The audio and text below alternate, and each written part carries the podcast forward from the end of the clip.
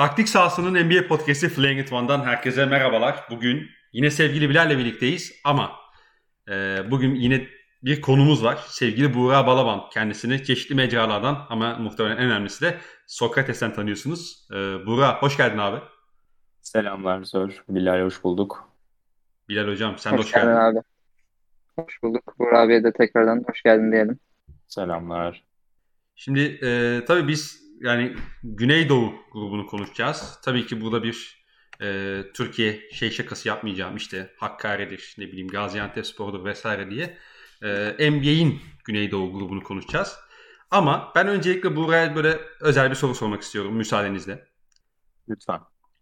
Abi çeşitli hani biraz podcast'ı ısınalım diye çeşitli sporları anlatıyorsun. İşte araştırma yapıyorsun, podcast'ler yapıyorsun, işte yayınlar yapıyorsun vesaire vesaire. Abi bir tanesini öne çıkarmak istesen hangisini çıkartırsın? Ya iş olarak mı? Yaptığım yok, şeyler olarak. Yok, aldığın keyif olarak soruyorum. Merak ettiğim için yani yayından önce aklıma geldi, bir sorayım dedim. Ya doğru soru doğrusu. Çünkü yani dinamik işler yaptığımız için yani hakikaten dergide bazen bir röportaj oluyor. Hiç beklemediğin bir yerden çok acayip şeyler öğreniyorsun. Çok acayip bir hikayenin peşine düştüğünü fark ediyorsun. Ya da yazarken işte yani şimdi bir anda düşününce aklıma şey geliyor. Bir tane Magic the Bird yazısı yazmıştım. Yani başlarken çok büyük bir kabus gibi geliyordu. Çünkü ne anlatabilirsin yani bu iki adam hakkında zaten anlatılmamış. Ama bir yandan detaylara inince yani sonu olmayan bir kabus sonuçta.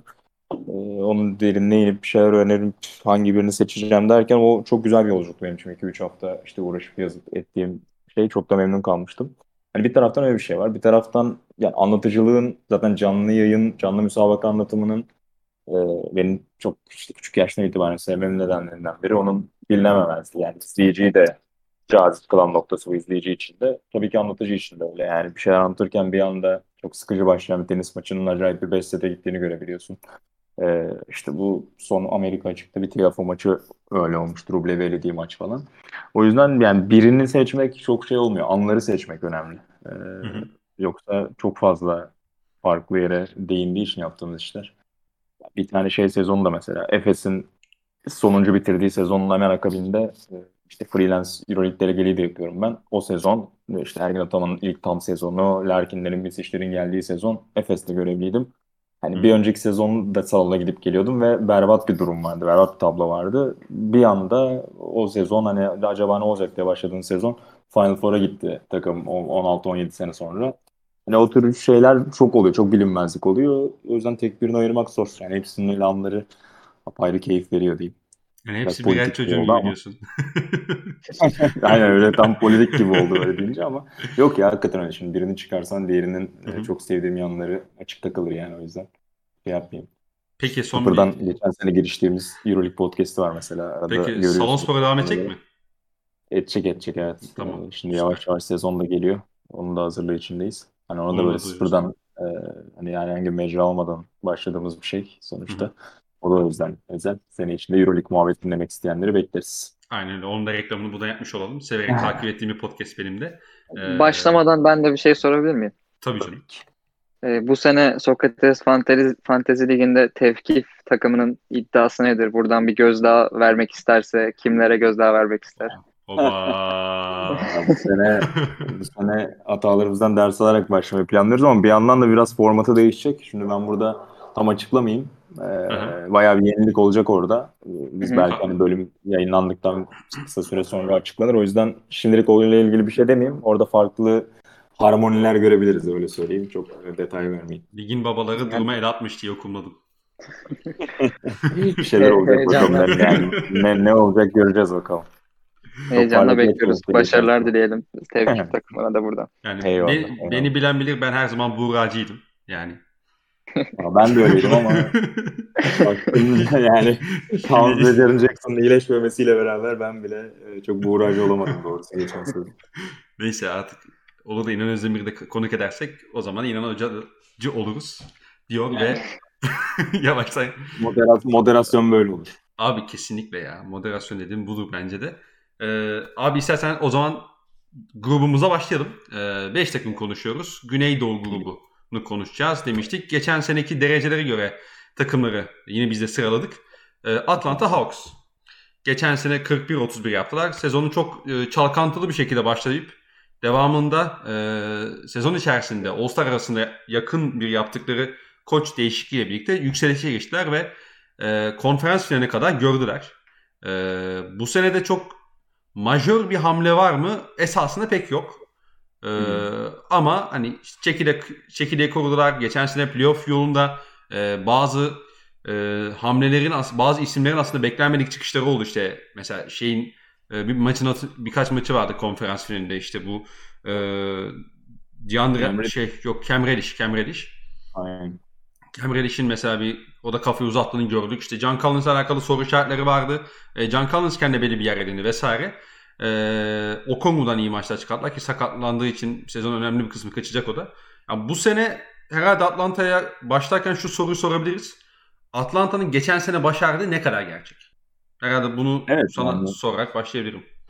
Evet, yani doğru soru ve beklentileri de ayarlamak ona paralel olarak bence. Çünkü işte 2010'ların başını hatırla. Phoenix'in böyle bir hiç beklenmedik bir iyi normal sezonu vardı. Sonrasında ertesi sezon beklentileri çok büyüktüler aslında. Kadronun vaat ettikleri o kadar fazla değildi. Sonrasında o beklentilerin biraz altında kaldıkları için çok büyük bir panik yaptılar.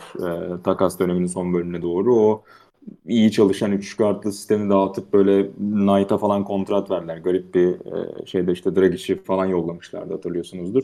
Hani öyle bir şeye girmemeleri önemli bence bu sezon. Yani beklentilere bakıldığında, hala kadrolara bakıldığında işte hala Philadelphia'nın her ne kadar Ben Simmons durumu ne olacak şu an belli olmasa da ya Ben Simmons'ın gittiği denklemde dahi baktığında hani kadro olarak Embiid'le beraber belki bir adım önünde görebilirsin Atlanta'nın.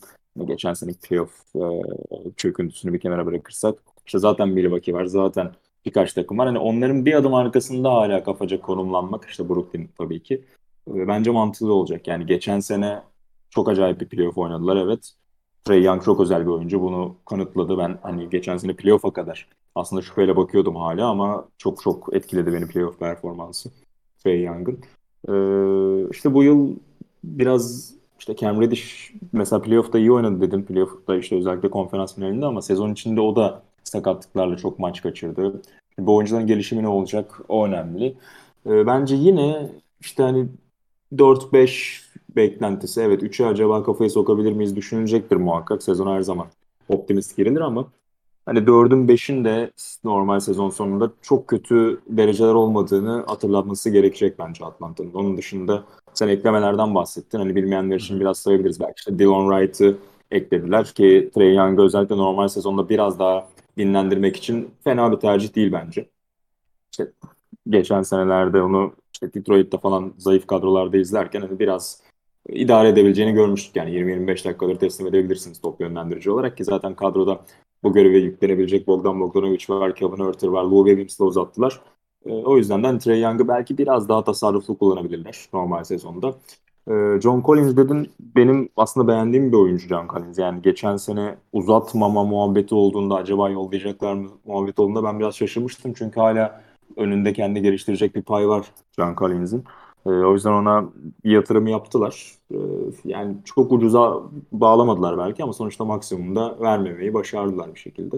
O önemli. Bir yandan da Okongu'nun sakatlığıyla beraber hani orada rotasyonu idare etmesi için Gorgui Dieng'i eklediler. Hani kontratıyla beraber çok karikatürize edilen bir oyuncu oldu Dieng ama yani rotasyonda 15 dakika 20 dakika idare edebileceğini de gösterdi geçen bir iki sezonda bence. O yüzden iyi bir derinlikte giriyor Atlanta sezona. İlla geçen seneki final gördük, onunla gerisine düşmemeliyiz gibi bir hülyaya takılmazlarsa bence doğru bir rotada devam ediyor Atlanta. Kadro çekirdeğinin yaşını da timeline'ını da dikkate alırsak. Peki Bilal, sana buradan şu soruyu sorayım abi. Atlanta şu andan baktığın zaman Doğu'nun en iyi alt takımından biri olur mu? Yani direkt playoff'a kalır mı? Yani bu biraz kolay bir soru oldu. Ben böyle 4 falan bir sorulacak sanmıştım ama. Yok, Boston'da geliyor, o yüzden dedim yani. Yani şu an baktığımda hani Nets ve Bucks'ı herhalde bir seviye üstte yazıyoruz her takımdan. Sonra işte Sixers'ı, Heat'i, Hawks'ı ve Celtics. Hani şu an o yani sırayla söylemedim de. Yani sen Knicks'i çıkartma o zaman. Yani evet. Knicks bence bu altı takımdan daha geride. Yani bu altılı daha böyle hani batıda doğuda hani daha böyle baskın adaylar gibi geliyor bana. Hani Atlanta'ya gelecek olursam hani bu takımın en büyük alameti farkası belki de hani derinliği, kadro derinliği ve her oyuncunun neredeyse hani kadronun 10. 11. oyuncularının bile herhangi başka bir takımda işte çok rahat bir şekilde 6. 7. oyuncu olabilecek kalitede oyunculardan oluşması. Geçen sene playoff'ta da hakikaten önemli bir kazanım elde ettiler. Hani bu kazanımı kadro içinde çekirdeklerini kurmak istedikleri oyuncuları kazanarak elde ettiler biraz daha. İşte Trae Young'ı bir seviye atladı playoff'ta. İşte o MSG'de oynadığı maçlar, işte Sixers serisinde oynadığı maçlar hani o bir seviye üstüne daha çıkmaya hazır bir oyuncu olduğunu gösterdi. İşte John Collins'i biz hep sene içinde konuşuyorduk. Hani 4.5 numara diyorduk. Hani 5 mi 4 mü? 5 oynadığında su kaynatıyor. 4 oynadığında su kaynatıyor. Yani ne bu adamın mevkisi falan diye konuşuyorduk. O da kendine hani biraz daha Capella'nın yanında 4 numarada bir rol edindi playoff'larda ve hakikaten hani Lai'yle de yerine getirdi. Orada bir rol buldu kendine. İşte Cam Reddish'i sen bahsettin. Bucks serisinde hani biraz sakatlıklardan dolayı biraz süre bulsa da o bulduğu sürede iyi işler yaptı ki sakatlanmasa büyük ihtimalle o takımın geçmiş turlarda da önemli bir parçası olacaktı. İşte Kevin Huerter'i özellikle Philadelphia serisinde kritik anlarda çok sorumluluk almasını bildi ve bu takımın Trae Young ve Bogdanovic'den sonra 3. olarak bir top yönlendiriciye daha sahip olduğunu gösterdi bize. DeAndre Hunter sezonun içinde çok iyiydi. Yani bir breakout year geçiriyordu ama sakatlandı. Onu da hani playoff'ta belki DeAndre Hunter sakatlanmasa başka şeyler konuşuyor olabilirdik hani Hawks açısından. Bucks serisinde belli başlı şeyleri değiştirebilirdi. Onun gelişimi de bu sene yani daha üstünü vaat eden bir oyuncu. Yani bakınca bu oyuncuların hepsine, saydığımız oyuncuların hepsine yaşları da yakın. Kurdukları yapı yani gayet güzel o yüzden. Bunların arkasında bir de işte Gallinari'si, Lou Williams'ı gibi kaba tabirle hani ligin kaşarlanmış oyuncuları var. O oyunculara biraz daha hani böyle abilik yapacak, soyunma odasında belli bir figür olacak. İşte maç belli başlı maçlarda da işte çıkıp takım sıkıştığında sorumluluk alacak oyuncular var. Yani hakikaten derinliğiyle işte yaşlarıyla falan hem geleceğe dair umut vaat eden hem de bu sene hani konferans finalini hedeflemese bile işte yarı finalinde ilk tur yani yarı finalde sorun çıkartacak bir takım olma hedefinde gayet iyi bir takımlar. Yani ben umutluyum Atlanta Hawks'ın hem bu senesi için hem gelecek seneleri için. Ya nasıl o Williams'tan da ne abi olur ha. Yani korkmuşsun da özel. Genç çekirdek için bilmiyorum. Biraz doğru gördük ama. Sahili yani evet. Hala verebildikleri var. Abi yani şehrin adamı ya.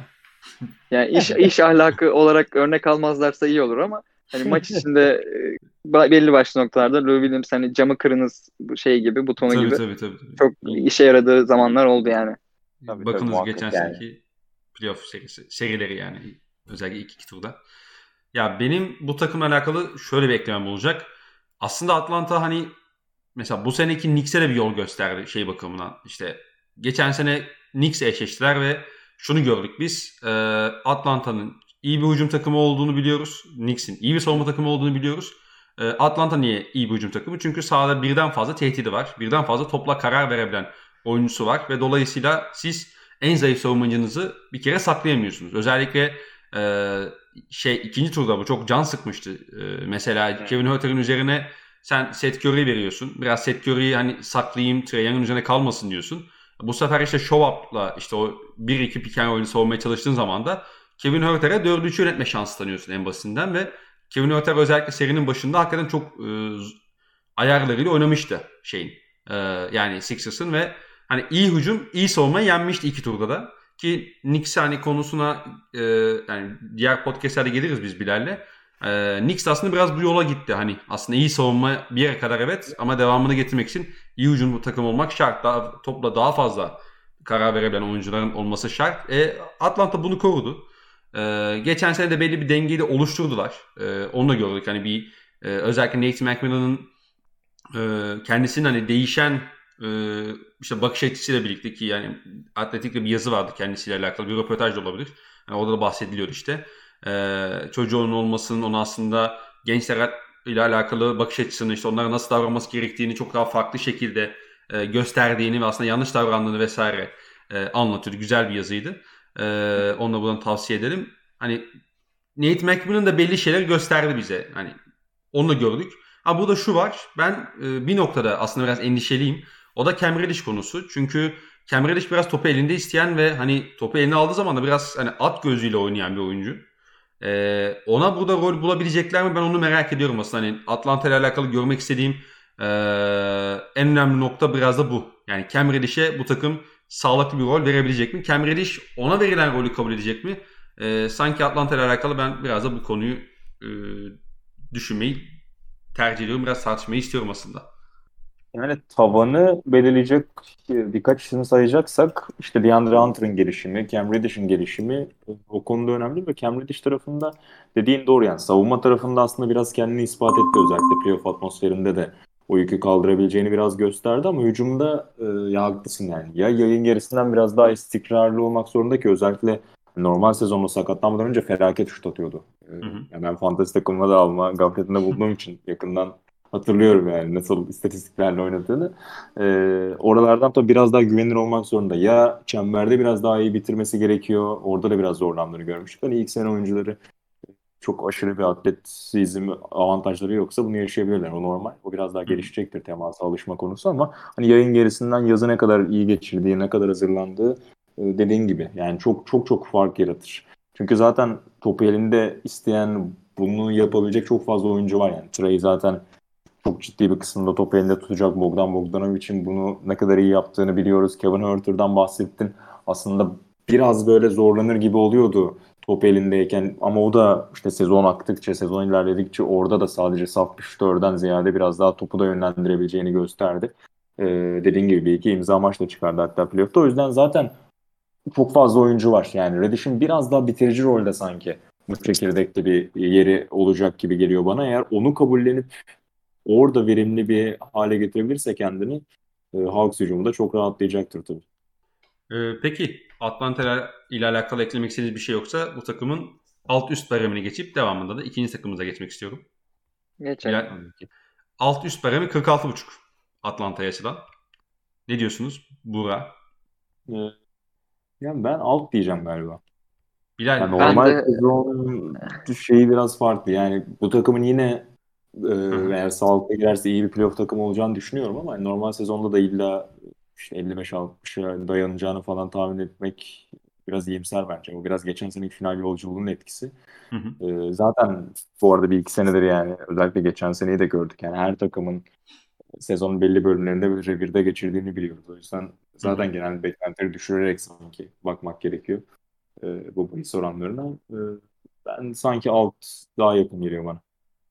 Geçen sene 41-31 yapmışlar. Hani bu detayı da biraz vereyim. Yani aşağı yukarı buna benzer bir şey ortaya çıkıyor esasında. 47 falan yapıyor galiba. Bilal sen ne diyorsun? Yapsana bir şov. ben tam 47 ile üst diyorum ya.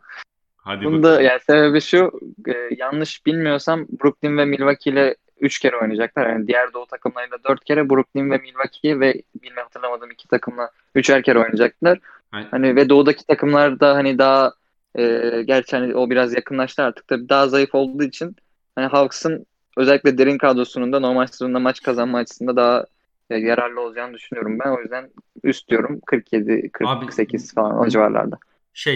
Atlantik grubuyla muhtemelen 3 maç oynayacaklar o zaman. Bayağı taş gibi grup o da yani işte Sixers'ı var, Nets'i var, Knicks'i var, Boston'ı var, Toronto'su var.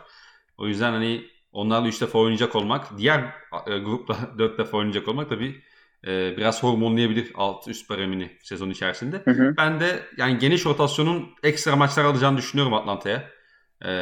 İşte Lou Williams çıkacak böyle back to back'in ikinci ayağında çok saçma bir yani Cavs deplasmanı çözecek mesela. Atıyorum yani. Bunlar yaşayacağız sezon içerisinde muhtemelen. Ben de 48 alıp üst diyorum. Hadi bakalım ben de bir şova kalkıştım senin gibi. İkinci takımımız burada Bilal senle devam edelim. Miami Heat. Şimdi Miami Heat çok birkaç tane enteresan hamle yaptı. Bunların tabii ki başında Kyle Lowry geliyor. Sign and Trade'le Kyle Lowry eklediler. 3 yıllık bir kontrat verdiler. 3 yıl 90 olması lazım. Oladipo'yu tuttular bir sene. Ama Oladipo sezonun önemli bir kısmına kadar oynayamayacak. Markieff Morris geldi Lakers'tan. Ne kadar çok anlam yüklersiniz onu bilemiyorum. Caleb Martin yine Charlotte'tan takıma katıldı ve yine üzerine konuşabileceğimiz bir yan parça eklediler Milwaukee'den. P.J. Tucker geldi. Çok böyle aman bir kayıpları oldu mu? Herhalde Goran Dragic dışında yani ana kadroda işte belki biraz hani Açıva'nın potansiyelinden de bahsediyoruz ama sanki çok da aman aman bir şey kaybetmişler gibi durmuyor. Sen Kyle Lowry'nin bu takıma neler getireceğini düşünüyorsun Bilal? Yani Kyle Lowry bir kere hani bu hep bahsedilen Miami Heat kültürüne hakikaten daha fazla uyan bir süperstar seviyesinde değil artık Kyle Lowry de hani o seviyelere yakın oyuncular arasında daha fazla uyan bir oyuncu yoktur belki de. Hani tam Miami'nin aradığı tarzda bir oyuncu ve Miami gibi takımlarda böyle playoff'ta hani ikinci turu işte konferans finalini hedefleyen takımlarda benim her zaman görmek isteyeceğim bir oyuncu Kyle Lowry. Çünkü yani Kyle Lowry sahada olduğu her an %100'ünü verdiğini hissediyorsun. Yani tabii ki yetenekleri süperstar seviyesine göre kısıtlı bir oyuncu. Ama hani adam cidden sahada olduğu her an kendisinin her şeyini veriyor. Yani bunu 2 sene önceki Boston serisinde, şampiyon oldukları sene final serisinde hani sürekli gördük biz bunu. Özellikle işte LeBron Doğu'dan ayrıldıktan sonra sürekli gördük. Yani o yüzden Kyle Lowry gibi bir oyuncunun özellikle işte Jimmy Butler ve Adebayo'nun başrol olduğu bir takımda artık hani 3. adam rolünde oynayacak büyük ihtimalle hani yaşının da gelmesi sebebiyle hani böyle bir ortamda hakikaten çok şey katabileceğini düşünüyorum Miami Heat kadrosuna. Bunlardan birincisi hani tabii ki yani yaşlandığı için bu formu biraz düştü ama hani Kyle Lowry iyi bir delicidir. Hani ortalamanın üzerinde bir delicidir ve Miami geçen 2 sene önce finale çıkarken çizgiye gitme konusunda çok iyi bir takımdı. Geçen sene mesela hani bunu biraz yapamadıkları için, eksik yaptıkları için sıkıntı yaşamışlardı hücumda. Kyle Lowry bu konuda biraz rahatlatabilir. Jimmy Butler'ı da aynı şekilde kendisi de içeri delerek çizgiye gitme işinde rahatlatabilir. Onun dışında hani genel olarak eklemelere bakınca 2 sene önceki finale çıkan kadroya benzer bir kadro olduğunu düşünüyorum. Şu açıdan hani o kadroda da işte çok böyle hani savunmacılar ve hücumcular diye bölünüyor gibiydi hani. O Eric Spoelstra o kadro jonglörlüğünü çok iyi yapıyordu. Bu sene de hani bunu yapabileceği nüve var elinde. İşte Tyler Hero'su, Duncan Robinson hani kötü bir sene, ikinci sene geçirmiş olsalar da hala kadroda duruyorlar ve hani geçen seneden kötü olma ihtimalleri pek çok yok bence. Yani illa üstüne koyarlar diye düşünüyorum. Ortam da biraz uygun onlar için. Öyle olunca işte P.J. Tucker gibi tecrübeli bir oyuncu, yine iyi bir savunmacı. Hani yine Kyle Lowry gibi sahada olduğu her an her şeyini veren bir oyuncu eklediler. O da gayet verimli bir ekleme. Hani playoff'ta hakikaten çok baş ağrıtan bir takım olacaklar bence geçen seneye göre. Geçen sene hiç direnç gösteremediler. Ama bu sene yani bakıyorsun kadroya işte Oladipo'dan artık ben ümidi kestim de hani Kyle Lowry, Jimmy Butler, Adebayo, P.J. Tucker. Hani bu dörtlünün sahada olduğu her an işte 5. artık Duncan Robinson olur, Tyler olur, o karar verilir. Yani bu dörtlü sahadayken playoff'ta sorun çıkartamayacakları takım yok bence. Hani ne kadar ileri gidebilirler, işte tavanları ne kadar yüksek, o bir soru işareti. Hani çok böyle konferans finali falan beklemek gerekiyor mu Heat'ten? Bence o kadar da uçmamak lazım ama hani çok böyle sıkıntı çıkaracak bir takım olacaklar yine ve hani tam da Miami Heat kültürüne uygun bir takım oldu. Ben bu sene Miami Heat'i izlemeyi yani 4 gözle bekliyorum.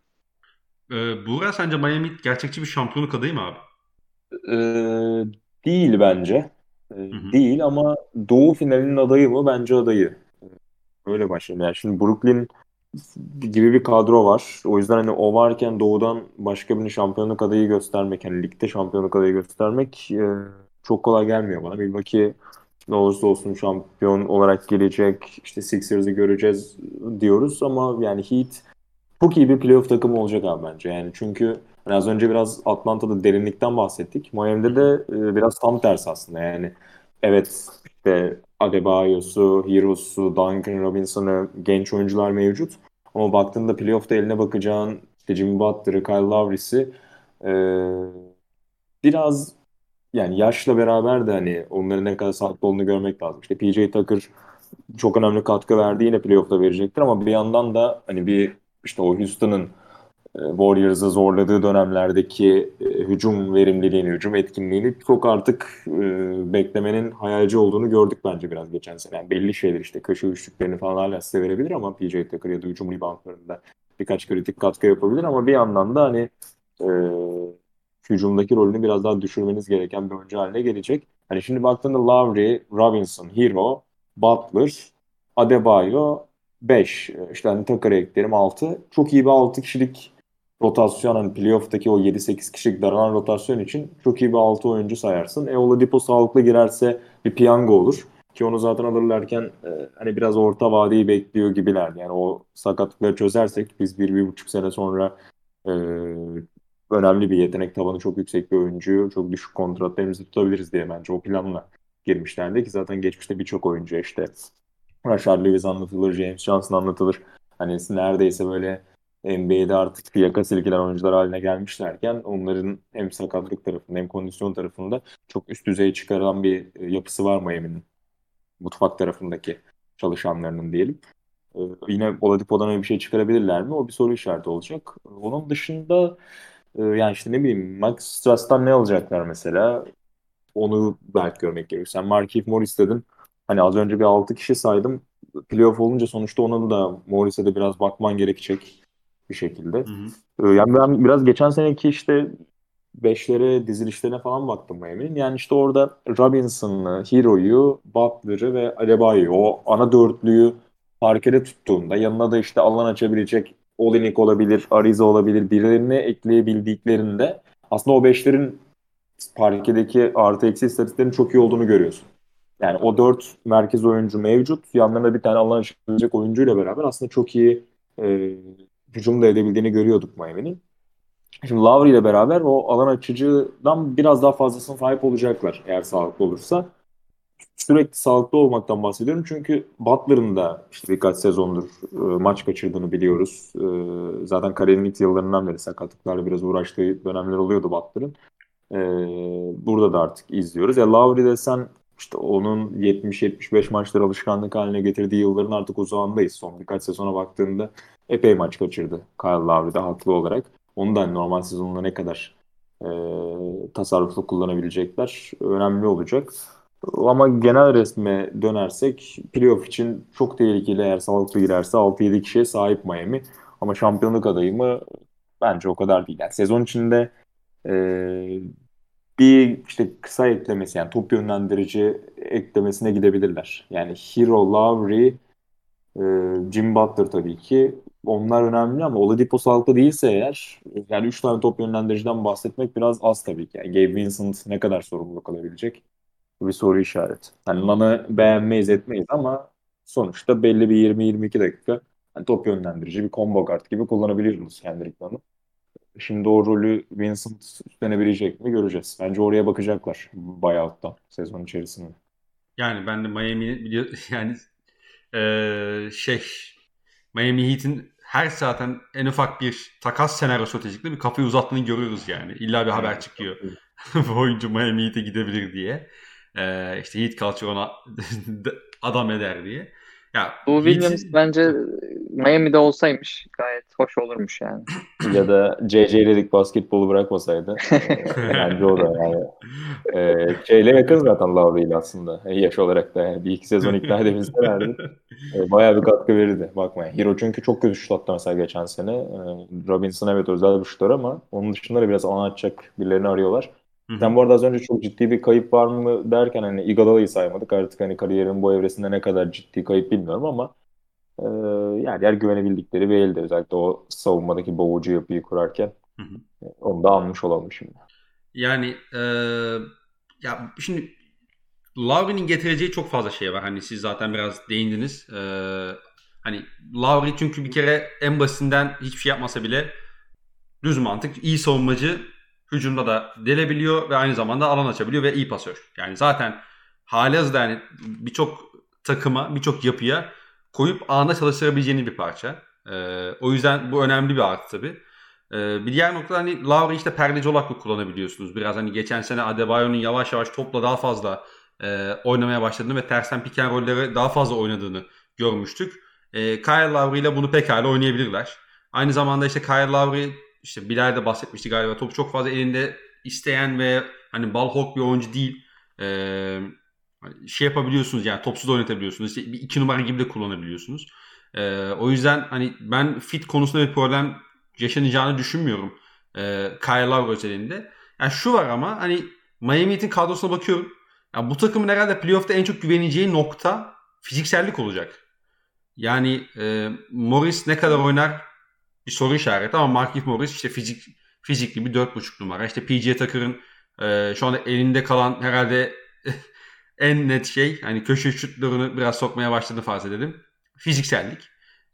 Her pozisyonda aynı efor sarf edebilmesi. İşte Adebayo, Butler, Kyle Lowry, hani Duncan Robinson, hepsi fiziksel oyuncular. Yani Kyle Lowry çok uzun bir oyuncu olmasa da çok geniş bir oyuncu yani en basitinden.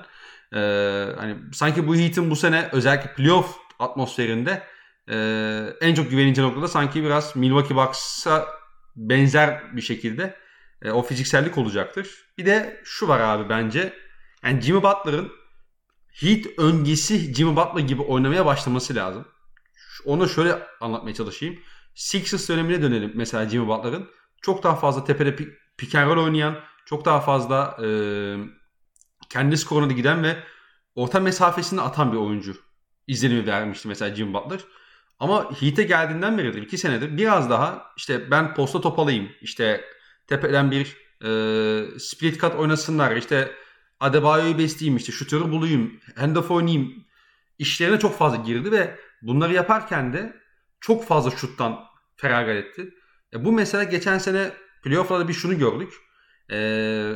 Miami Heat Milwaukee Bucks serisinde Yannis'i verdi mesela en basitinden Budenholzer Jimmy Butler'ın karşısında ve temel bir şey yaptı. Yani Jimmy Butler şutunda çok fazla gitmediği ve genelde takım arkadaşlarını beslemeye çalıştığı için Yannis savunmada Yannislik yapmaya devam edebildi ve Miami Heat'in yarı saha hücumunu tamamen bozdular.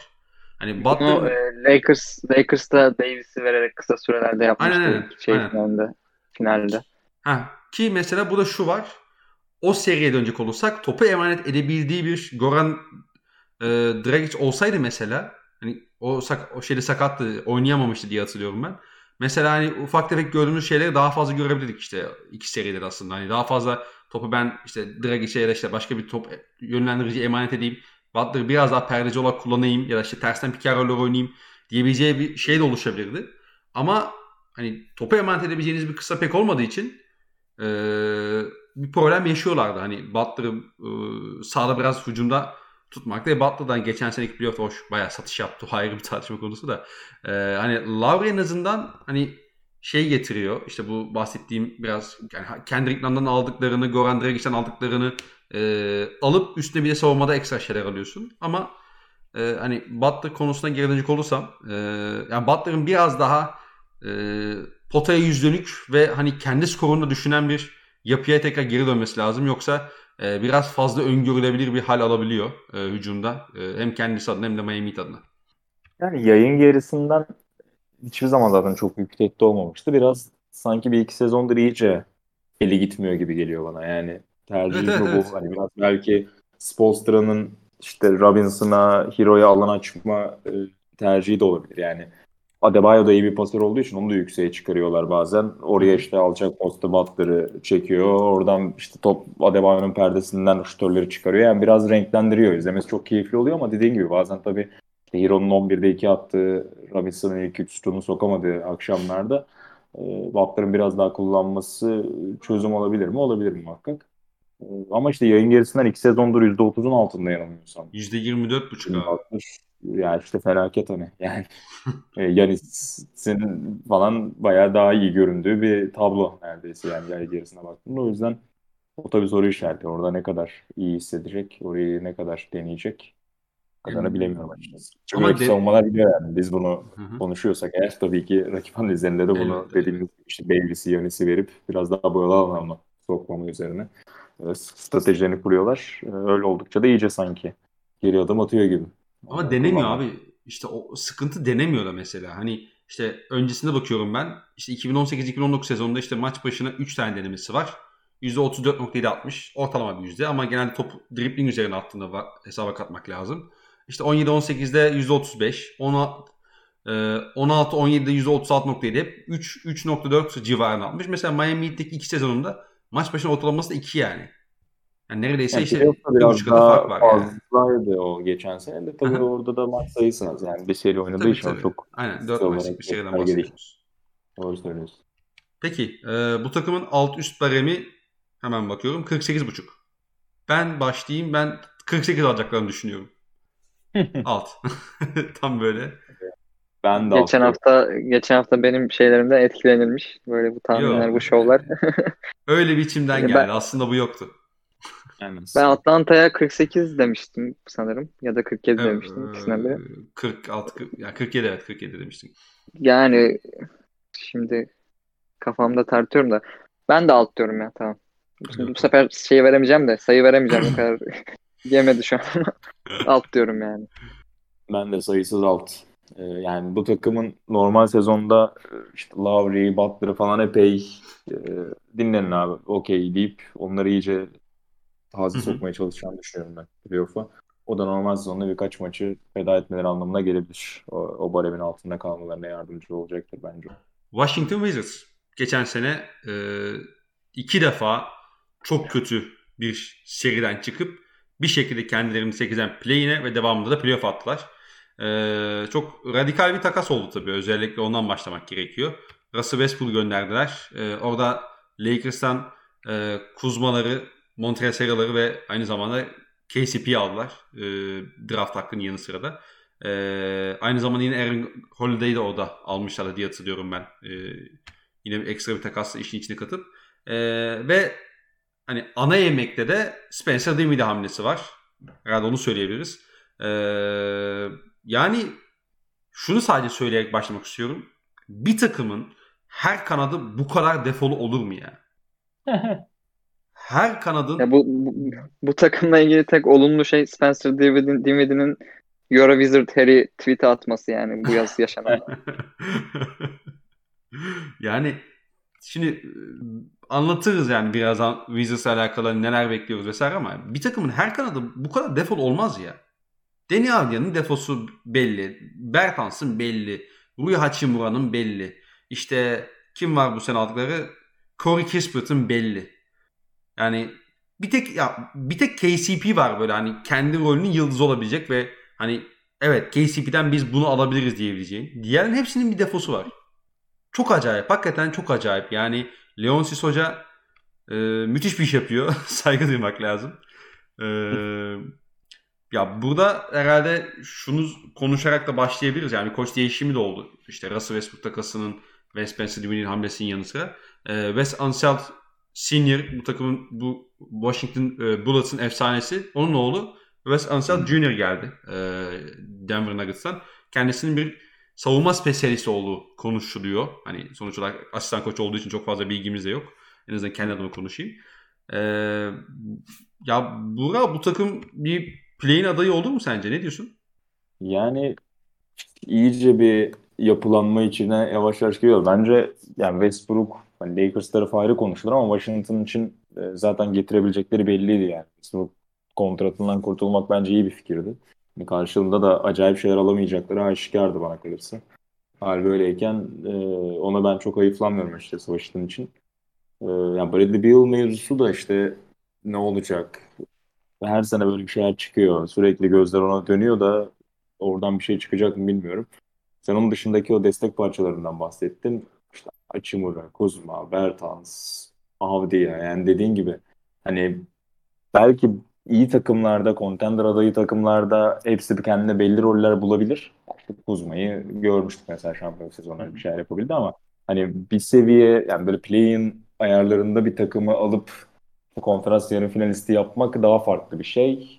Orada ağababaların olduğu bir yapıda, büyük bir takımda daha kendi rolünüzü oynayabilmeniz, işte KCP'de, Kuzma'da gördüğümüz gibi daha farklı şeyler. O yüzden bilmiyorum ya. Yani çok çok çok büyük şeyler vaat etmiyor. İçeride işte Bryant'ın ne kadar sağlıklı döneceği problemli. Onun sakatlığı çok ciddi. Yani onun biraz daha zaten orta ve uzun vadesini bekliyorlar Bryant'ın ama onun da ardarda o sakatlıklar biraz orta vade planlamasını da bozdu. Dinwiddie'den bahsettiniz. Çok sevimli bir karakter. Çok beğendiğimiz bir oyuncu ama işte Brooklyn'in o küllerinden doğma hikayesi de gördük yani. Dinwiddie'nin taşıyabildiği yapı işte playoff sınırlarında sizi gezdirebilir gibi görünüyor. Hal böyleyken bilmiyorum. Yani play-in'de olacaktır bence Doğu'da. Play-in adayı diye sorduysan evet play-in adaylarından biri olacak olacaktır ama şeyim çok yüksek değil. Beklentim açıkçası. Peki Bilal bu takım izlenir mi bu sene? Ne diyorsun? Sen izleyecek misin bu takımı? Geçen sene Washington'ı Westbrook hayranlığım sayesinde düzenli şekilde izleyen biri olarak. Öyle miydim ben? Hayırdır? Ben öyle bir şey yapmadım. Yok, ben kendi adıma söylüyorum ya. Hani ben izledim ama hani bu sene senden böyle bir şey beklemeyiz. Yani baktım hani gece 3'te böyle canım sıkıldı. Hani sirk izleyeyim diye belki izleyebilirim yani bu takımda. Hakikaten bir şey vaat etmiyor yani bu takım senelerdir. Yani senelerdir değil de son bir 2-3 senedir. Yani bu geçen Kings için de konuştuk bunları hani. Arada kaldılar biraz hani ne işte bir yeniden yapılanma sürecine girdiler. Ne de bir işte bile elimizde bir yıl var hani sağlam birkaç oyuncu ekleyelim hani oynayalım şampiyonlar. Ne öyle bir şey girdiler. Arada kaldılar. Yani bu sağlıklı bir durum değil herhangi bir NBA takımı için bence. Bir şey yani şu an eklenen parçalara bakınca mesela bu takımla tanking yapamazsın yani. Sonuçta Dinwiddie'yi eklemişsin, işte Kuzma'yı eklemişsin, KCP'yi eklemişsin. Hani belli bir seviyede oyuncular sonuçta. Hani Kuzma için farklı şeyler söyleyebiliriz de. Hani bu takımla tanking yapamazsın. Üst seviyeyi de zorlayamazsın bu takımla. Hani tamamen amaçsız bir takım. Ben anlamadım hakikaten ne yapmaya çalışıyorlar. Yani biraz daha ne yapacaklarına kendileri de bilmiyorlar bence. Ona bir şekilde karar verip geleceği ona göre şekillendirmeleri lazım. Ve bu da hani bir yıldan geçiyor biraz. Yani elinde bir yıl gibi bir aset varken yani onu ya takaslayıp yeniden yapılanmaya gideceksin. Ama işte bir yıl istemiyor onda. Hani bir yıl istese zaten o takas 2 sene önce belki yapılacaktı.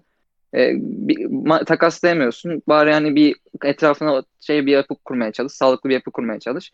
Geçen sene getirdiğin adam Westbrook yani. Ve getirdiğin koç da Scott Brooks hani.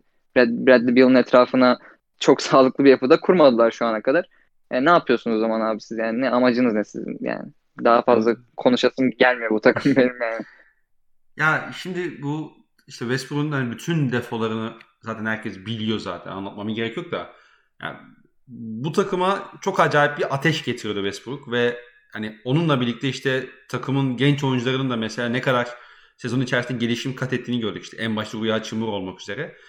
Hani Wizards o kadar toparlandıysa bu aslında Westbrook'un o ateşiyle birlikte ve sürekli oyunu belli bir kaosa sürüklemesi. Her akşam, her gece bu maçı bir kaosa sürükleme iştahı ve oradan güç alması bu takımı belli bir şekilde düzeyde tutmuştu. Yani hatta işte bir yılın mesela sezon başında hani molalarda falan böyle kafayı eğip yani gene başladık triplerini hatırlıyorsun Bilal. Yani konuşmuştuk seninle de bunu. Bir işte Nets maçı hatırlıyorum. Geriden gelip kazandıkları böyle. Hani o maçın başında da işte kafayı öne eğip kenarda takılıyordu mesela şey. Yani orada o maç dönüm noktası oldu o maç ya geçen sene. Onlar evet. Yani ne kadar döndüler orası. Evet. Şey tabii de kendilerine hani kadar döndüler yani.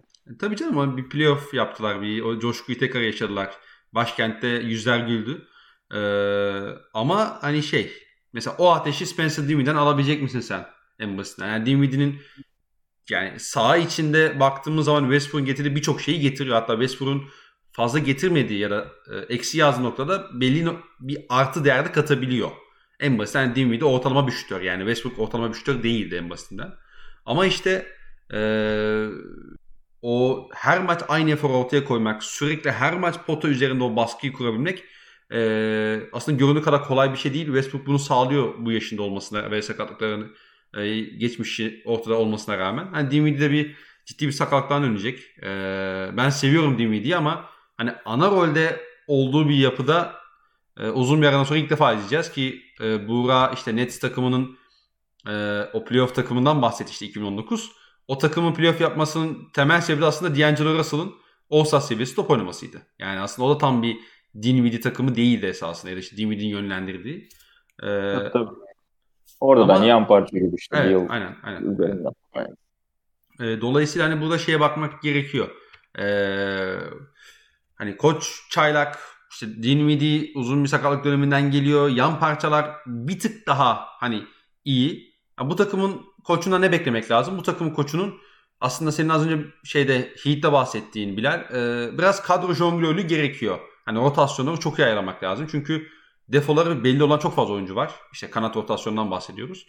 Bir de hani ben bu sene Rui Hachimura'dan bir MIP performansı bekliyorum ya. Yalan söyleyeyim. Hani o seviye atlayabilirse bu takım hakikaten bir ciddi bir yani net play'inde olur yani. Acaba Rui Hachimura kendisinden bekliyor mu bunu? Hatırlatırım. Yani ben hiç o ışığı görmüyorum yani Rui Hachimura'da. MIP seçilen Rui Hachimura kardeşimi şimdiden tebrik ediyorum. Başarıdan devamını dilerim. Ya ben beğeniyorum Hachimura'yı. Ama şimdi Kuzma'yı 3'te mi kullanacaklar? Yoksa hani Hachimura'yla 4'ü ona mı paylaştıracaklar? Böyle biraz hani koçla da görmek lazım takımı sanki. Evet, evet. Play'inde ne olursa olsun hani bir yıl işte özel bir skorer ve onun sağlıklı geçirdiği bir sezonda ben hani play'in resminin en azından yakınlarında olmamasına şaşırırım bu takımın. Bir yılın kaldığı denklemde hani yan parçalar da sonuçta yerinde. Hatta hani yani bir havaya kalarlarsa play'in üstlerine de hani ilk 6 olmasa da hani 8'e çıkabilme olayı olur mu? İyi ihtimal olabilir gibi geliyor bana ama bir yılın yine çok sıra dışı bir sezonuna ihtiyaç var tabii.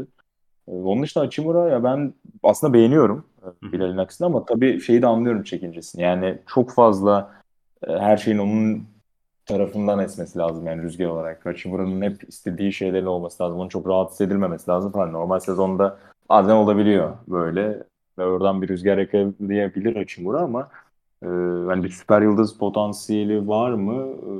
Çok o depoları gidermesi lazım. Çok kolay değil. Şu an gösterdiği kumaş. Ya Hachimura'nın şey olacağını söylemiyorum bu arada. Hani kesin işte All-Star seviyesi topçu olacak. İşte şöyle yani All-Star olabilir bu arada ama hani her All-Star oyuncu sonuç olarak çok hani tabii defoları oldu. D'Angelo Russell da oldu. Kimler oldu yani sonuçta. Ama hani Hachimura yani sınırları belli olan bir oyuncu. Yani mesela geçen sene Scott Brooks 5 numarada kullanmaya çalıştı.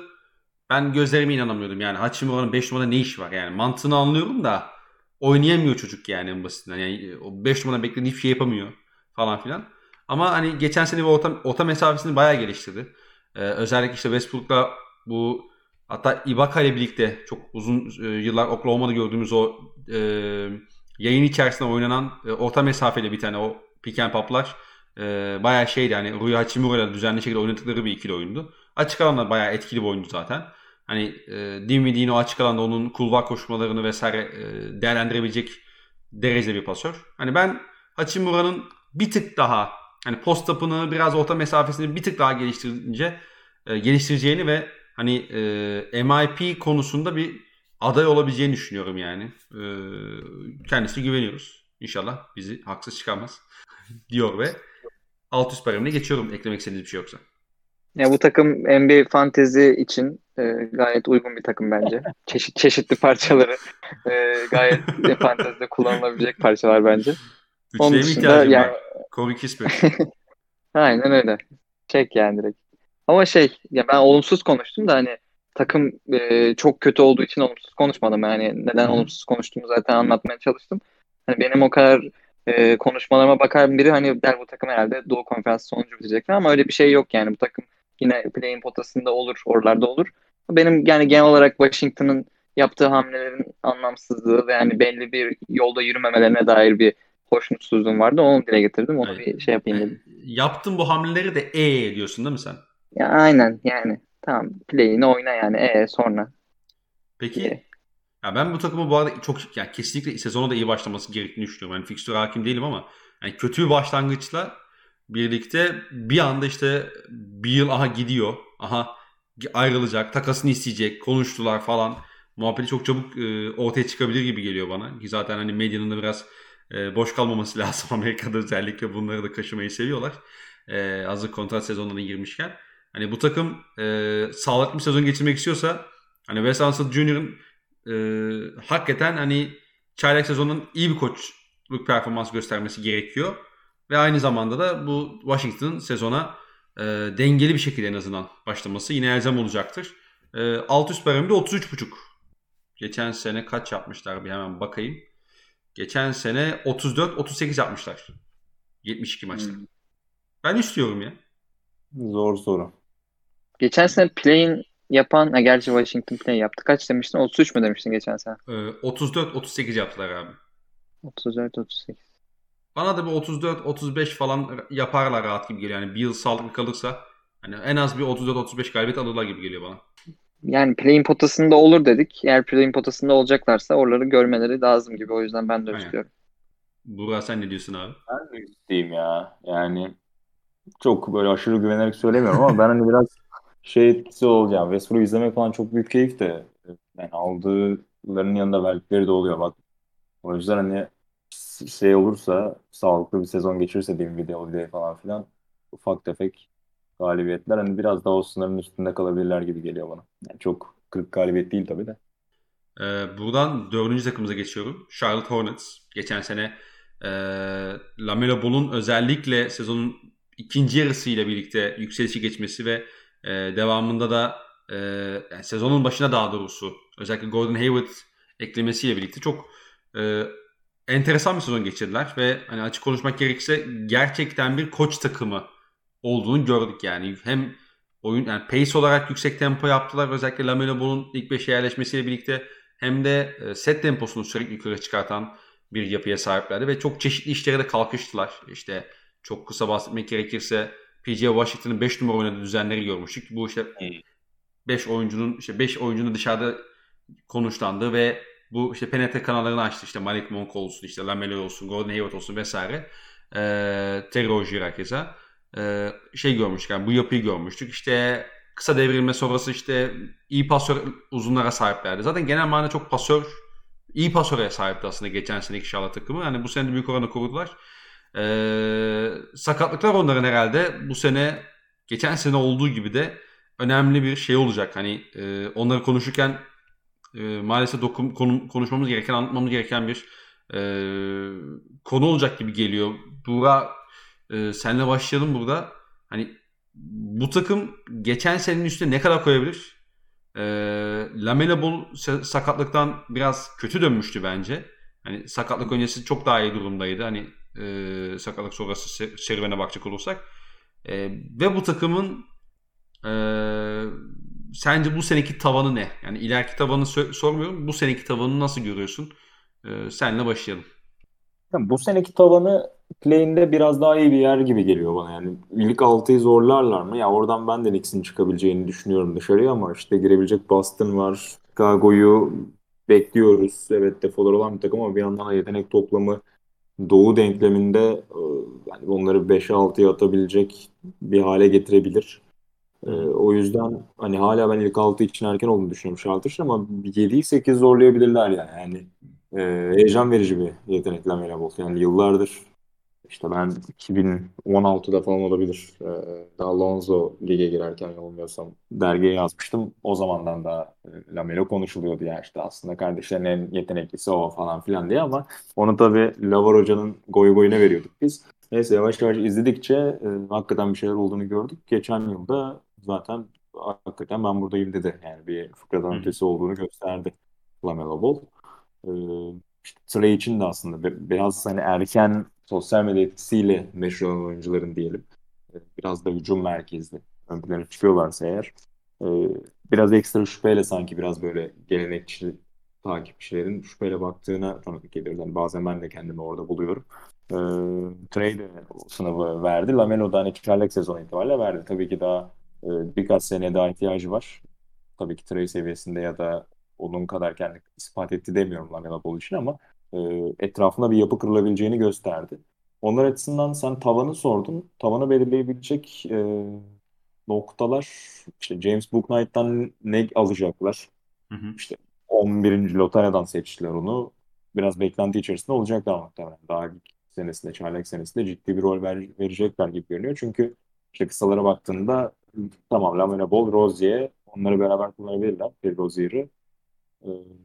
İşte Ish Smith tamam alabilir 15-20 dakika ama üst seviyeye çıkacaksanız eğer tamam Gordon Hayward top yönlendirici olabilir ama bir şekilde oraya Bouknight'ı eklemeye çalışacaklar. Bir diğeri Kelly Oubre. Rotasyonun ilk oyuncu kaybettiler bu arada. Yani rotasyonun ilk oyuncu onu söylemek lazım aslında. Tabii Graham gitti en basitinden ki Graham aslında beklentilerden iyi iş çıkarmıştı. Geçen sene o yapıda yeni böyle filizlenmeye çalışan yapıda. O yüzden hani oraya birini koymaları gerekiyor mutlaka. Gordon Hayward'ı biraz daha top yönlendirici olarak daha da fazla kullanıp kanat rolünde Kelly Oubre'ye alan açarlar mı? Oubre de tabii tam bir şey yani sürpriz kutu. 2 sene önce hani çok verimli olabileceğini de gördük. İşte ilk yıllarından beri zaten acaba dedik ama geçen sene bir yandan ne kadar kötü gittiğinde de işlerin Sanki bir kara delik gibi, yani o girdabın sonu gelmeyecek gibi de hissettirebildiğini gördük. Warriors işte orada Curry, Green çok büyük bir miras var. Yani orada o stresi hissetmemesi mümkün değildi ve bir hata yaptığınızda, bir şut kaçtığında yani sanki abileri bir ayak kırıklığına uğratma durumu oluyor. Bence Charlotte'da çok daha rahat olacaktı. Ki Lobre o yüzden bence daha iyi bir sezon geçirecek bu sezon. Ama yani işte kanatlarda Bouknight'tan, Ubre'den iyi sezonlara ihtiyacınız olarak giriyorsanız sezona biraz tabii şüpheyle bakılmanız da normal bir yandan. Geçen sene sen P.J. Washington'ın 5'teki rolünü hatırlattın. Hakikaten verimli de olduğunu gördük. Miles Bridges geçen sene böyle hani bazen radar altı kaldı ama çok ciddi bir gelişim geçirdi bence. Onu yine izlemeye devam edecekler. Kanatlarda onların elini güçlendirecek. Bir de 5 numara rotasyonu. Çok sıkıcıydı ya geçen sene hakikaten 5 numaradan. Koducaları çok verimli bir oyuncu. Hani belli şeyleri iyi yapabilen bir oyuncu ama gerçekten çok sıkıcı bir rotasyon da o Biyombo ile beraber. Şimdi Mason Plumlee var orada ve benim merak ettiğim Vernon Carey Jr. var. Yani çok izleyemedik geçen sene ama her okuduğumuz şey aslında çok büyük potansiyel olduğunu anlatıyordu Vernon Carey ile alakalı. Hatta sezon öncesinde iyi geçirdiğini falan söylüyorlardı. Şimdi bu sene Plumlee ile muhtemelen başlayacaklar. Washington'ı çekebilirler ama bir şekilde bir 15 dakika gelebilir gibi geliyor bana. Yani bir sürpriz kart olarak onu söyleyeyim. Yani Kai Jones da var, doğru söylüyorsun. Ama hani Vernon Carey'den bir şey alabilirler mi? Jones'tan bir şey alabilirler mi? Çok fazla soru işareti var Charlotte'da. Yani tabanını ölçmek çok kolay değil bence. Yani Carey ile alakalı sadece şunu söyleyeyim. Ben kolejde Duke'de izlemiştim onu. Çocuk çok iyi pasör bir kere. Bunun biraz daha farklı varması lazım ve hani oyunu post-up üzerine çok şekillendiriyordu. Yani ondan biraz sıyrılması gerekiyor. Yani Carey farklı şekilde de katkı sağlayabilir bir takıma. Hani pasörlüğüyle olsun, işte devrilmeleriyle olsun vesaire. Yani biraz daha hani o pick and roll işine kafa yorulması gerekecektir. Post-up tehdidinden ziyade biraz daha ikili oyun sonrasında hani hem içeriden hem dışarıdan bir tehdit oluşturmayı becerebilirse, ki şutu da var yani fena olmayan. Bence bir 15 dakika falan yer alabilir bence de. Katılıyorum. Evet. Bana da öyle geliyor. Yani onun dışında da çok ekleyeceğim bir şey yok galiba kadroya bakınca. Bilal, senle burada şey yapalım abi. Charlotte'la alakalı şunu sorayım ben de sana hemen. Abi Lamelo'ya güveniyor musun ya? Çünkü benim kendi soru işaretlerim var çünkü. Yani sakatlık sonrası kötü döndü. O da belki etki olmuş olabilir bende ama Lamelo'ya güveniyor musun bu sene? Yani ne anlamda bir güvenmek? Hani playoff'a sokma performans anlamında mı? Aynen, yani şey bakımından. Ben sanki böyle dalgalı bir ikinci sene performansı görecekmişiz gibi hissediyorum. Bilmiyorum niyeyse. Tyler Hero tarzı mı? Yani o kadar gibi, mı kötü? O kadar kötü olmasa bile. Hani şimdi Hero da farklı bir çıta. Ama sanki bana hani Lamelo işte o dediğim gibi yani sakatlık sonrası çok şey gözükmedi, iyi gözükmedi. Temastan kaçınmaları, o tembellikleri biraz daha ana rolde sezonun başında olduğu bir senaryoda sanki biraz tökezleyebilirmiş gibi geliyor bana. Yani öyle bir şeyim var benim. Bir soru işaretim var Charlotte'la alakalı.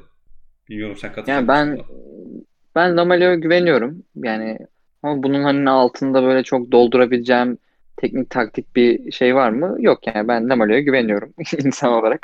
İyi oynayacağını düşünüyorum.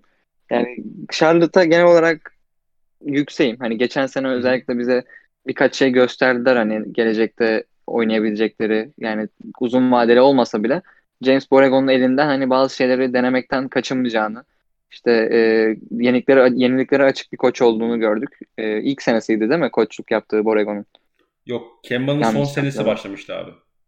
Ha tamam. Üçüncü senesi olması lazım yani. Doğru tamam. Yani James Borrego'dan iyi şeyler gördük. Kadrodan da iyi şeyler gördük. Yani geçen sene özellikle 3 kartlı işte Rozier'ın, Devontae Graham'ın, Lamelo'nun beraber sahada oynadığı dakikalarda hakikaten hani izlemesi, özellikle hücum ederken izlemesi çok zevkli bir takımdı. Ki zaten hani savunma yaparken pek izleyemiyoruz arkadaşlar. Hani genelde sayı yiyerek savuşturuyorlar atakları. Yani bu sene de o problem biraz yani devam edecek gibi. Hani çok böyle o yönde bir ekleme var mı kadroya? Yok gibi. Biraz ama yani kafa çok dağınık ama atletizmiyle biraz Aynen. Yani Ubre o konuda hani kafası sağda olursa bir katkı verebilir. Onun dışında geçen sene işte sizin bahsettiğiniz adamın adı neydi ya? P.J. Washington'ın 5 numarada oynadığı 5'ler falan hakikaten bir şeyler vaat ediyordu. Bu takımın yani geçen seneki en büyük iki problemi bir 5 numara rotasyonu. Hani Kodizalır ne kadar iyi bir oyuncu olsa da Kodizalır yani sonuçta. Bir de savunmasıydı yani özellikle delindiği zaman çok böyle yani saçma hareketler yapan bir savunma vardı. Hiç o rotasyonları hiç ayarlayamayan bir savunma vardı. Burada hani düzelecek mi savunma işi? Savunma açısından pek umutlu değilim ben ama 5 numara rotasyonu için yani umutluyum. Özellikle hani Mason Plumlee'nin geçen sene Detroit'te tam zamanlı bir ilk 5 başladığı senaryoda hani öyle çok da su kaynatmadığını gördük. Hani tabii Detroit seviyesinde oynadığını göz ardı etmemek lazım burada ama hani Charlotte'da sonuçta hani öyle çok yüksek hedefleri olan bir takım değil bu sene için. Mason Plumlee de hani bu takımda işte Lamelo'su, Gordon Hayward'ı tarzı oyuncular varken sahada bir tane daha pas istasyonu opsiyonu olarak hani hücumunda özellikle büyük katkı sağlayabilir. Hücumu daha keyifli bir hale getirebilir. Onun dışında Book Knight'tan da hani umutluyuz. O da hani büyük ihtimalle hani 3. ya da 4. kısa olarak görev alır ama hani yine de ondan da işte Lamelo'nun arkasında yine keyifli bir performans bekliyorum ben.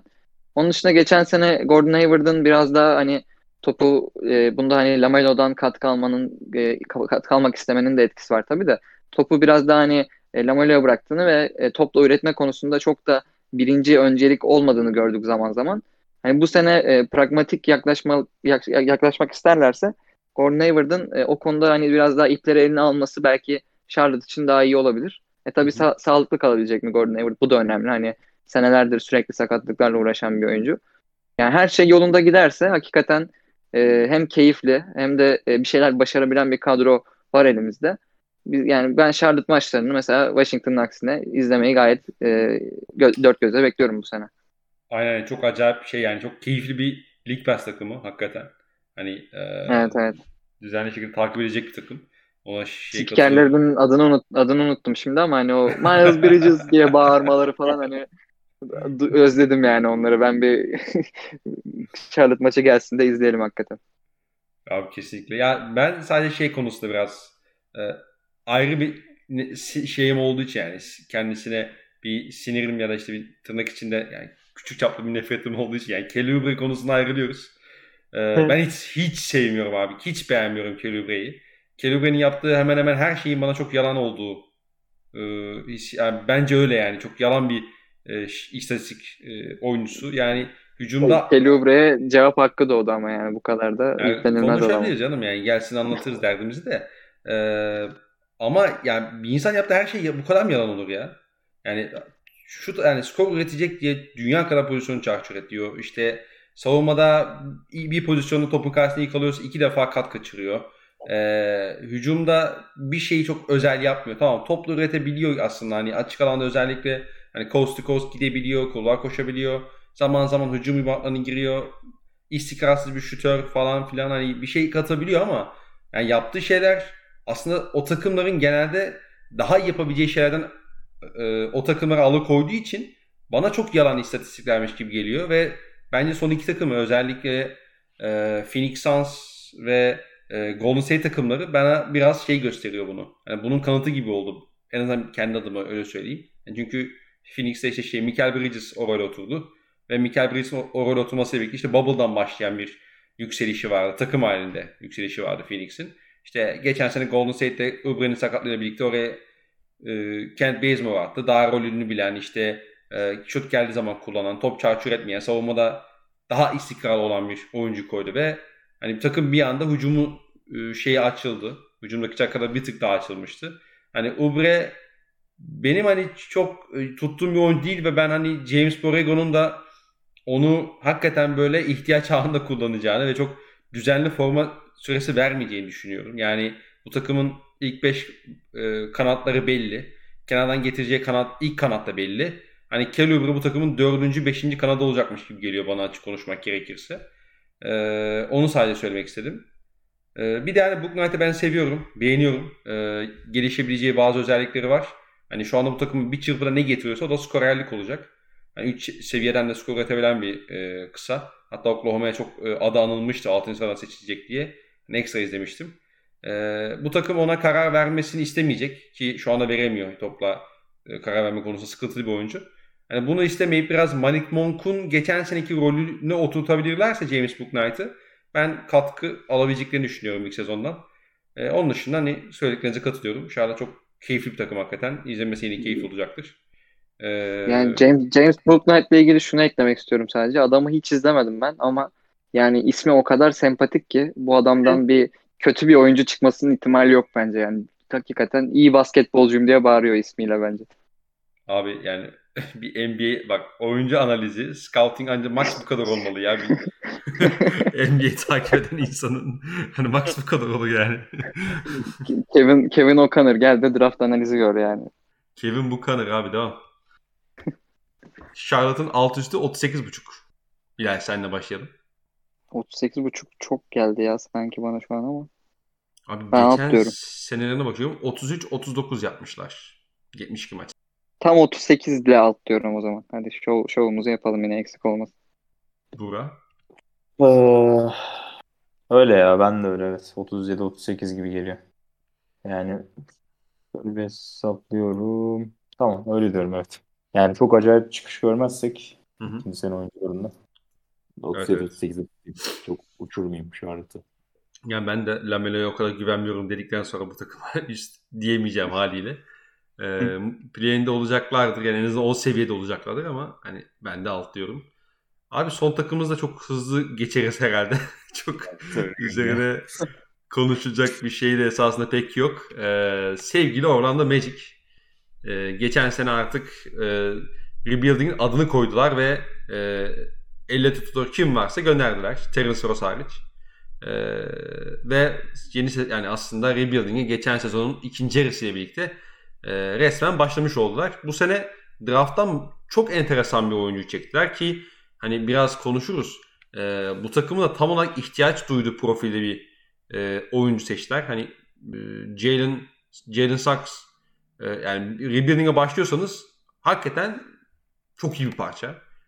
Bu takımda da çünkü bir garda ihtiyaç vardı yani işte uzunlarına bakıyorsun, kanatlarına bakıyorsun. Hani bunların hepsi aslında iyi bir yönlendiricinin yanında daha iyi gözükecek isimler. Ve o yönlendiriciyi de aslında biraz da draft şansıyla buldular. Jalen Sachs benim çok beğendiğim oyuncu. İşte Franz Wagner'i seçtiler yine. Etwan Moore'u aldılar ve Robin Lopez'e kontrat verdiler. Tek yıl $5 milyon. Ya Bilal burada sana şunu soracağım. Herhalde bu takımın birincisi bu takımdan bir şey bekliyor musun bu sene? Onu sorayım. İkincisi bu takımla alakalı herhalde bizim sormamız gereken ilk soru ya da ilk sorudan biri bu takım ne kadar sağlıklı kalabilecek? Yani geçen sene, son 2 sene, 3 sene hakikaten sürekli sakatlıklarla boğuştular. İşte Jonathan Isaac olsun, işte Chuma Okeke'nin ilk senesi olsun, Markel Fultz olsun. Mo Bamba sakat değildi ama oynayamadı falan filan. Ne düşünüyorsun bu takım hakkında? Yani bu sene bu takımdan bir şey beklememek lazım. Yani zaten koçları da değişti. Ligin en kötü takımı diyebilir miyiz? Yani en kötü adaylar yani. En kötü şimdi diğerlerini de düşünmek lazım da oralara adaylar. Yani ama en azından Orlando'nun bu hani sürekli 7-8'den playoff'a girip ilk turda maç alamadan elenme sendromundan çıkıp da böyle bir yola girmesi hani bence sevindirici. Hani en azından belli başlı şeyleri değiştirmenin vakti geldiğinin farkına varmışlar ve ona göre ilerliyorlar. Bu takımın bu sene çok fazla maç kazanması zaten hani çok imkan dahilinde değil. Hani Aras abi hep der. Tanking takımı kurmak istiyorsanız hani guardlarınızın kötü olması lazım der. Hani burada Cole Anthony ve Jalen Sachs'a kötü demiyorum ama sonuçta Cole Anthony 2. senesinde Jalen Sachs çaylak falan hani çok efektif bir guard performansı göstermeleri zor. Böyle olunca da zaten hani guardların bu kadar genç ve tecrübesiz olunca maç kazanmanda işte belli hedeflere ulaşmanda zor oluyor. Bu takımın artık Jonathan Isaac'in full sağlıklı bir sezon geçirmesine biraz bakması lazım. Hani onu bir çünkü sağlıklıyken Jonathan Isaac hakikaten çok önemli bir savunmacıydı. Yani savunma yönünde hakikaten oyunun çok 4 pozisyon savunabiliyordu neredeyse. Onun bir tam sağlıklı sezon geçirmesi belki de bu sezon hani onların görmek isteyeceği en çok görmek isteyeceği şey. İşte Jalen Sachs'ı, Cole Anthony'si, Jonathan Isaac'i işte sağlıklı dönerse Markel Fultz'u geçen sene o da hani belli başlı şeyler göstermişti falan. Hani belli bir nüve var. Hani çok böyle kaliteli bir aman bir nüve mi? Hayır. Ama yine de belli şeyler vaat eden bir nüve var. Bu sene tabii ki maç kazanmalarını bekleyerek izlemeyeceğiz. İşte Jalen Sachs'ı izleriz. Jonathan Isaac'i izleriz. Ama yine bir şeyler vaat ediyorlar. O yüzden çok da uzatmaya gerek yok Orlando Magic'i. Bakalım Jalen Sachs'ı göreceğiz. Hakikaten o hype'a değiyor mu değmiyor mu? Onu merak ediyorum ben açıkçası. Burak, sen bu takımın ne için izleyeceksin abi izlersen? Ya biraz Sachs için izlenir hakikaten. Isaac ne kadar sağlıklı dönecek, ne kadarında oynayacak. Belki yine çok kontrollü olabilir onun üzerinde. Çünkü işte Bilal'in de söylediği gibi bu sezon zaten çok bir beklentileri olmayacak. Rebuilding'e sonunda karar verdiler dedim de Dwight'tan beri bir gitmek bilmiyorum rebuilding içinde aslında ama haberleri yok gibi geliyor bana. Orlando'nun sonunda resmiyete mi döküldü demek lazım nedir bilmiyorum ama. Zaten adını koydular. Evet zaten başka yaptıkları çok bir şey yoktu. Suggs da biraz şey gibi geliyor bu hype'ı. Colin Sexton'ın da bir acayip hype'ı vardı ya, hatırlıyor musunuz? Evet. Bir maç vardı falan filan, onunla beraber böyle delicesine girmişti lige. Sonra biraz duvara dosladı. Geçen sene fena geçmedi falan ama bu kadar böyle yüksek beklentiyle girmek o pozisyonda özellikle o tür böyle yükü taşımayı seven oyuncular için diyelim. Biraz böyle yıpratıcı olabiliyor çeyrek sezonda. O yüzden Sachs önemli bir yük alacak. R.V. Hampton'la ilgili ilginç şeyler okudum. O da biraz böyle biraz yine boyu boya uzamış klasik böyle ilk sezondaki oyuncularda olur ya. Jason Tatum hoş geldin. Evet. Artık 3'te oynayabileceğim falan filan gibi şeyler söylüyor öyle. Hampton da aslında o kalabalıkta çok yer gelmemişti Hampton'a ama böyle bir kadroda bence kullanılabilecek, o rolde bir şeyler gösterebilecek bir oyuncu. Belli potansiyeli olduğu anlaşılır da hep Hampton'ın. Onu da bence sayalım. O genç yetenekler arasında Vakti'ye söylediniz zaten. Sachs'ı söylediniz. Bir şeyler var. Eğlenceli de olabilir izlemesi ama galibiyete dönüştürmek onu çok kolay görünmüyor tabii bu potansiyelde. Şöyle bir tek tek de bakıyorum parçalara tekrar ama evet dediğiniz doğru. Galibiyet beklenmeyecek. Muhtemelen play'in yarışında da çok olmayacak Orlando. En kötü kadro mu dedim?